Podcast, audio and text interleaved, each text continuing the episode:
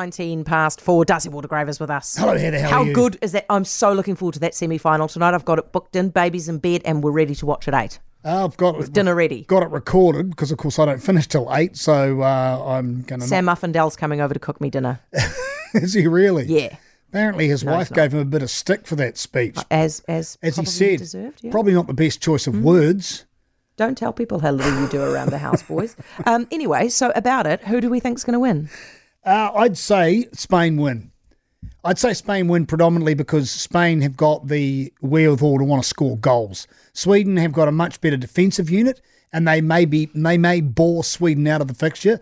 But there's something electric about what the Swedish bring to the park, and I'm wondering if the want to defend might end up being too much of a weight for the Swedish, whereas the Spaniards they just want to go there and kick the ball in the net and have a crack. So Yeah. I, I don't know. I, I have no no one does. That's the beauty of a semi final. It's also how teams manage the weight of expectation and then the added weight of a semi final match. Uh, This is huge. I mean, none of these teams have won a final before. So it's all uncharted territory of the four teams that are playing to get through to the final to then win again. However, it's a much better situation than what you've got over in uh, Australia where the Australians are taking the English. Have you heard the story about the tickets? No.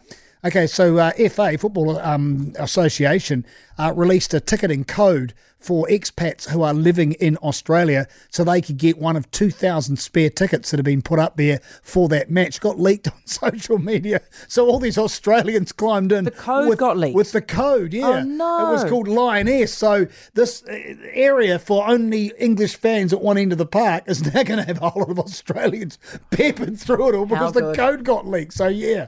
Yes. Yeah. um, I want to deal with the Warriors, and we haven't got a lot of time. So, do you mind if we do that? You've got the squad announcement out at six. Yep. And, I've got what are you no idea what that's going to be, and I think no, it won't be a great deal of change, really, from Yeah. what I saw over the week. What I like about this game on Friday night, it's it's at the Daniel Anderson Stadium. It's being renamed that Go Media for their former coach Daniel Anderson, paralysed last year in a surfing accident. So they're having a Daniel Anderson round because he coached Parramatta and the War- Parramatta and the Warriors. So all the old boys round that's been moved ahead. So all the old boys from the Warriors are going to be there on Friday night at the Daniel Anderson Stadium, celebrating and raising money for a nice Daniel Anderson. to do. How cool is that? That is very cool. Okay, we'll tune into your show and hear who's been announced for the Warriors. Das, really appreciate it. D'Arcy Waldegrave, said, uh, News Talk ZB Sports Talk host, 422.